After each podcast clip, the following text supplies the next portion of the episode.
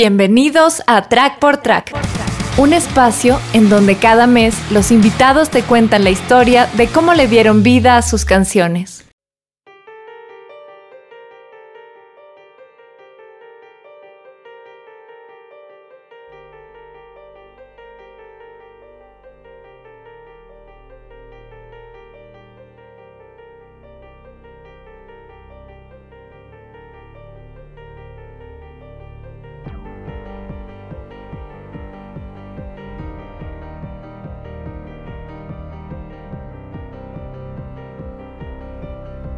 Salto al vacío.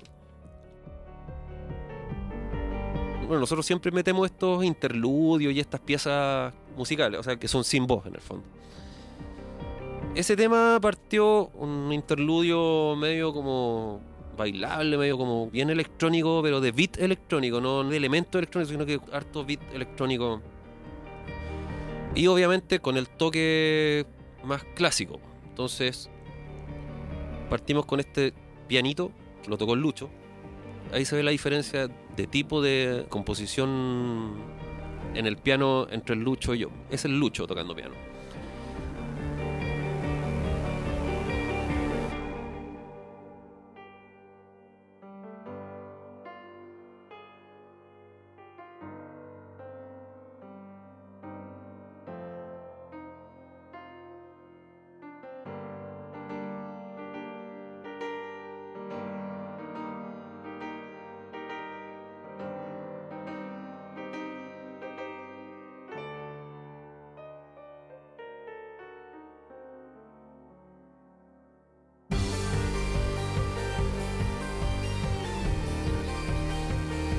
Y yo empecé arriba a sumarle capas, a sumarle y a sumarle y a sumarle capas, y lo que suena al final, claro, ese beat al final, yo estoy como siempre tratando de escuchar lo que está sonando y tipo de sonoridades que me llaman la atención, sobre todo música que por alguna razón igual lo tenéis que escuchar, ¿cachai? Yo tengo un hijo de diez años que, como que está como más interesado en la música electrónica ahora, entonces escucha lo, lo que a él le gusta.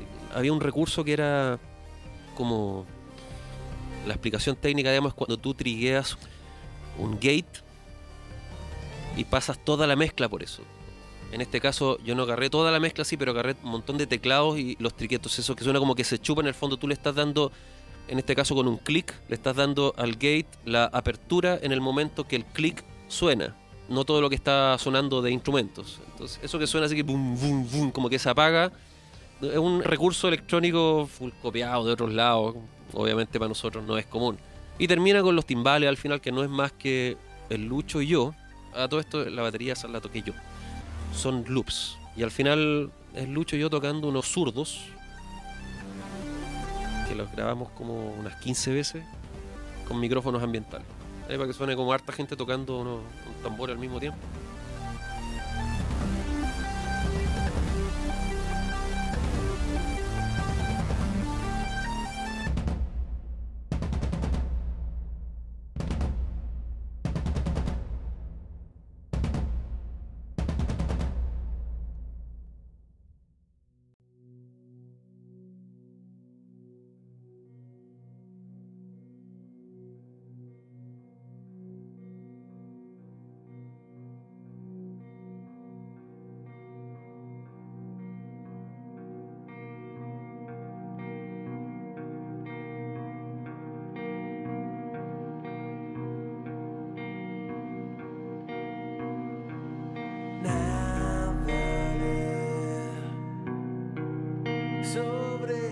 Hoy viviremos, me atrevo a decir que es una canción bastante emotiva y sensible, pero sobre todo sensorial.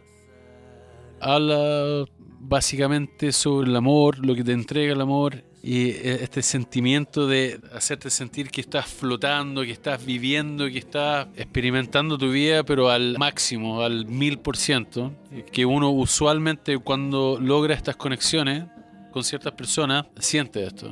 Es casi como una droga. Y vive este momento alucinado, este primer amor por la vida o por una persona o por lo que sea. Es un primer amor o tu primera pasión. Hoy viviremos.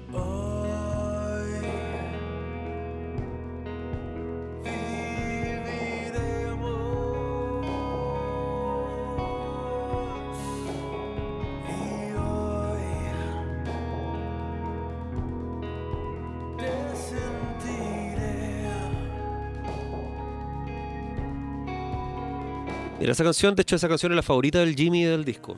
Y es una canción super Jimmy. La letra, de hecho, es full Jimmy. Nosotros trabajamos las letras, por lo general, el Jimmy llega con una idea, de repente nos juntamos los dos, y, o los tres, con el Lucho, y empezamos a escribir y a escribir y a escribir. En este caso, esta letra fue completamente hecha por el Jimmy. Es una canción súper libre, parte con una progresión de guitarra que tiene una A y una B muy simple y al final explota y termina con el mismo cuento pero en distinta intensidad. Efectivamente, en esa la guitarra tiene una distorsión, no es la misma que ocupé para el resto de las canciones donde necesitáis que la guitarra suene más como abierta, más pesada. En esta necesitaba más que sonar el acorde, como voy arpegiando, una guitarra muy simple para la guitarra pero muy simple entre comillas porque de repente esa simpleza, tocar algo sencillo y mantenerlo sobre todo en el tiempo, mucho más complicado que tocar cosas complejas, ¿cachai? Mover harto dedo, esto tiene que estar el acorde completo y tiene que sonar el acorde completo, ¿cachai? Entonces, obviamente, para eso requería un sonido en particular y eso es un A C treinta, un box distorsionado con un RAT, que es una distorsión clásica y que conserva harto el contenido armónico. No todas las distorsiones te aguantan cuando tú haces un acorde y que se te escuchen todas las notas claritas, ¿cachai? Y esa con un delay. Bueno, yo tengo puras guitarras que son guitarras como clásicas, no soy de la cápsula activa que como que te da más ganancia.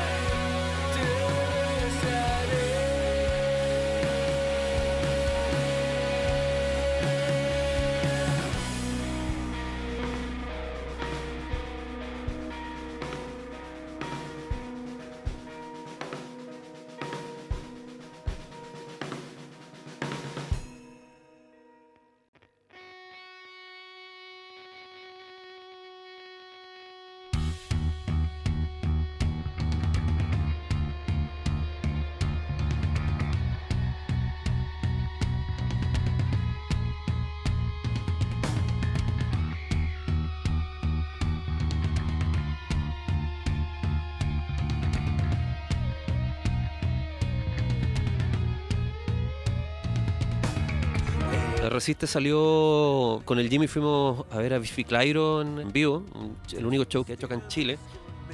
Y como que ay, nos gustó caleta, y quedamos con la huevada de hacer una canción que fuese como media taquillera, entre comillas, como media livianita, ¿cachai? Porque es bien liviano Resiste, no es tan densa como las otras canciones.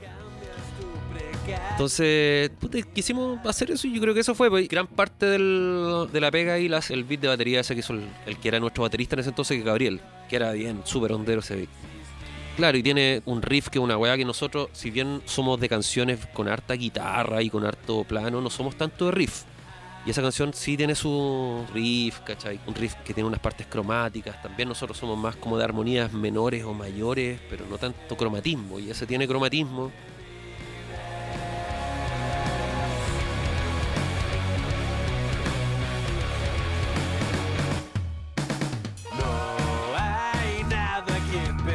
Si bien el tema tiene un dejo a Biffy Clyro, también tiene el lado libre, obviamente, que nosotros siempre le vamos a meter, ¿cachai? ¿No?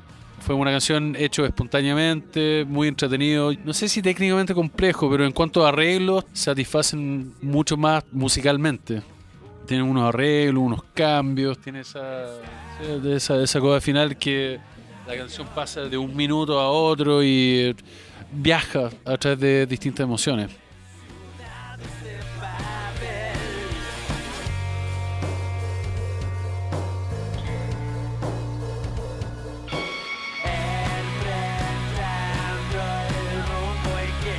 Bueno, ese bajo lo distorsionamos. No estoy tan seguro si es que lo grabamos con el Fender, con el, el bajo, el Telecaster, que es como que grabamos la gran parte del disco. Pero igual yo creo que en general el sonido del bajo en este disco está mucho más trabajado que en los otros discos. De hecho está más arriba de plano, porque también el bajo en, en nosotros nunca ha sido como el complemento de la guitarra. Por lo general el bajo aporta un, un elemento armónico y melódico y, y cómo se llama, rítmico, que no tiene que ver con darle la frecuencia baja a la guitarra.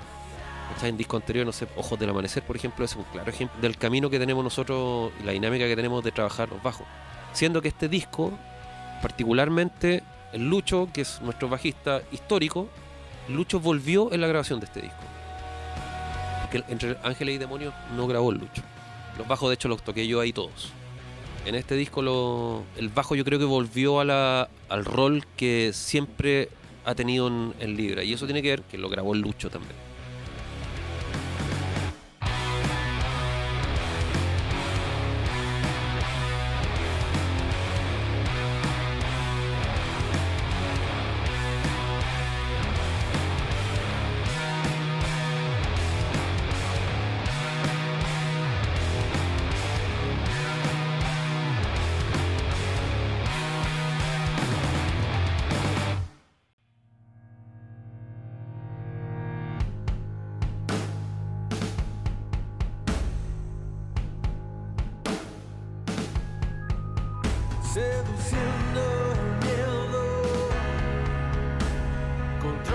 El silencio de tu voz tiene varias particularidades.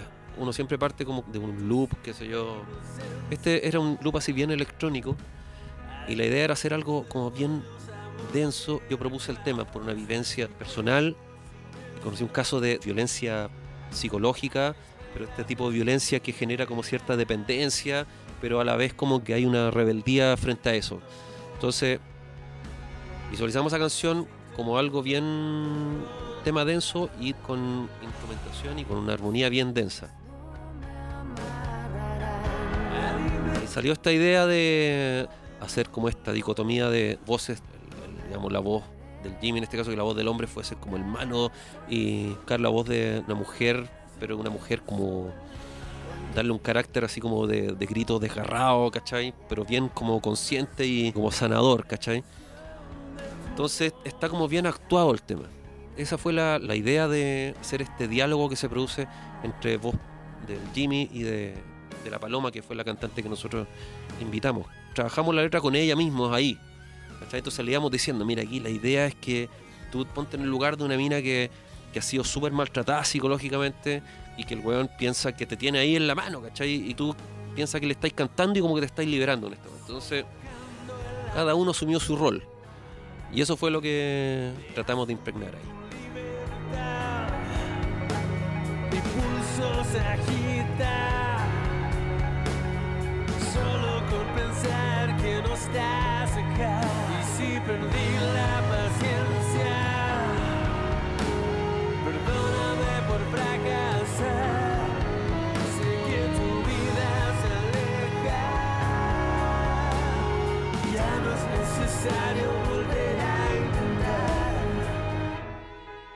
Tuvimos que producir más que nada la actuación de las voces implicó mucho en la forma de cantar. No sé, es un rol que yo no estoy acostumbrado como a vivir, pero en algún momento uno se pone en contacto más con sus seres más, un poco más oscuros, para poder desarrollar justamente ese personaje y poder interpretarlo.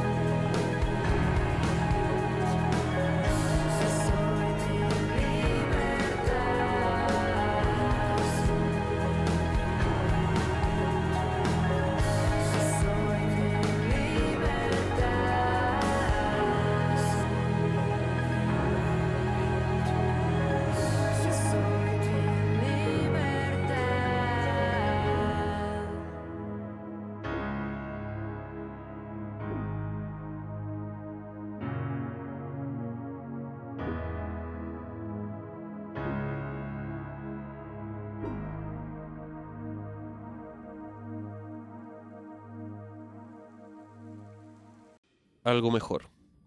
La coda es básicamente la misma progresión del algo que cuidar, pero en otra tonalidad y con otro ambiente. Si te pasáis de un track a otro, es básicamente lo mismo. Pero esa fue la intención de esa canción. ¿Cachai? De hecho, el orden de las canciones está como pensado en dos partes. Como un disco, un... si tú tenías el vinilo, es como medio espejo un lado al otro. Entonces tuvo algo que cuidar, es como una obertura que tiene esa primera parte que es así como bien ambiental y suave, y termina bien pesado y abierto, versus Hoy Viviremos, que es básicamente lo mismo. Después de Hoy Viviremos viene Resiste, que es un tema más rápido y más como taquillero, y es como el equivalente a La Bala. Después de La Bala viene Nuestro Plan, que es un tema que es concentrado como en teclado y como bien medio de eso, y ese es el equivalente a El Silencio de Tu Voz. Así está armado. El título estuvo inspirado en un concepto que nos interpretara en cuanto al, al momento, más que lo musical. La resiliencia en el fondo es... es como constantemente estar renaciendo y seguir, digamos, perseverando, sobre todo perseverando. Nosotros llegamos a un punto en que estamos como asumidos de que la música es parte de nuestra vida. Nosotros no dependemos de que a un disco le vaya bien o de que algo funcione para seguir tocando, porque nosotros sabemos que nuestra principal necesidad y nuestra primera necesidad es satisfacer nuestro espíritu con la música, nuestro lenguaje, nuestra forma de comunicarnos con la gente que nos escucha.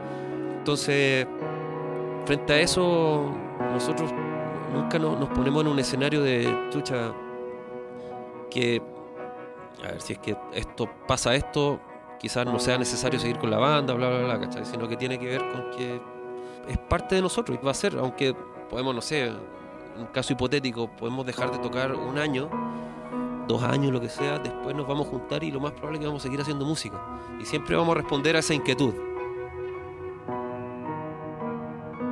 Yo creo que Libra, cuando nació, era algo inexistente dentro del rock chileno, como que se abrió una nueva rama del rock que muchos quisieron hacer, y llegamos a poder consolidarnos como banda, fusionando distintos estilos, logrando un rock moderno, actual, siento que llegó a un nivel bastante superior a lo que es el rock dentro de ese género. Hay distintos tipos de rock, pero dentro de ese género nosotros marcamos una pauta, marcamos un estilo. Eh, es bastante difícil de escribir, ¿eh? Es un rock moderno, básicamente. También hay otro aporte que hace el público, que nosotros lo hemos vivido, hemos recibido correos de personas que nos han escrito, nos han dicho: oye, ustedes me cambiaron mi vida, gracias a ustedes yo empecé con esta chica, nos enamoramos y hasta el día de hoy seguimos juntos, nos casamos. Fueron momentos que le marcaron la vida a otros, y eso, como bien te conté en la historia del payaso, en términos de satisfacción influye bastante, porque tocaste a alguien y esa persona se dio el tiempo para escribirte un correo y contarte un poco de su vida y cómo tú conectaste con esa persona. Si te gustó lo que acabas de escuchar, visita Backstage Valencia punto com y entérate de los servicios que ofrecen, como afinación de voces e instrumentos, grabación y captura profesional de audio, mezcla profesional en línea a remoto, postproducción de audio y producción musical integral para artistas y bandas. Backstage Studios Valencia es el equipo de trabajo que necesitas para desarrollar tu carrera musical.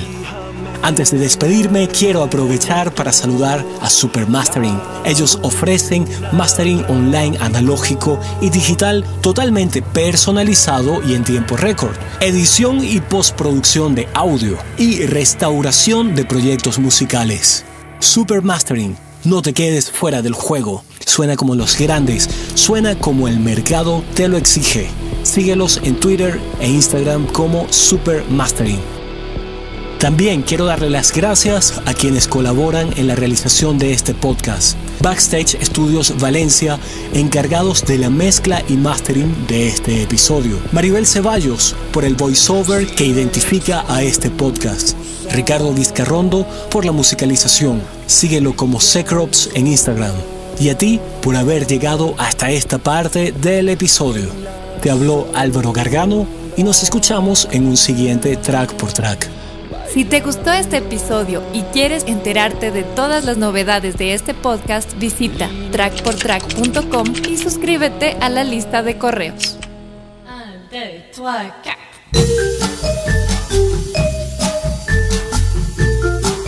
¿Qué tal, muchachos? Le habla Acosta de uno, dos, tres sonido podcast, saludando a nuestros amigos de Track por Track.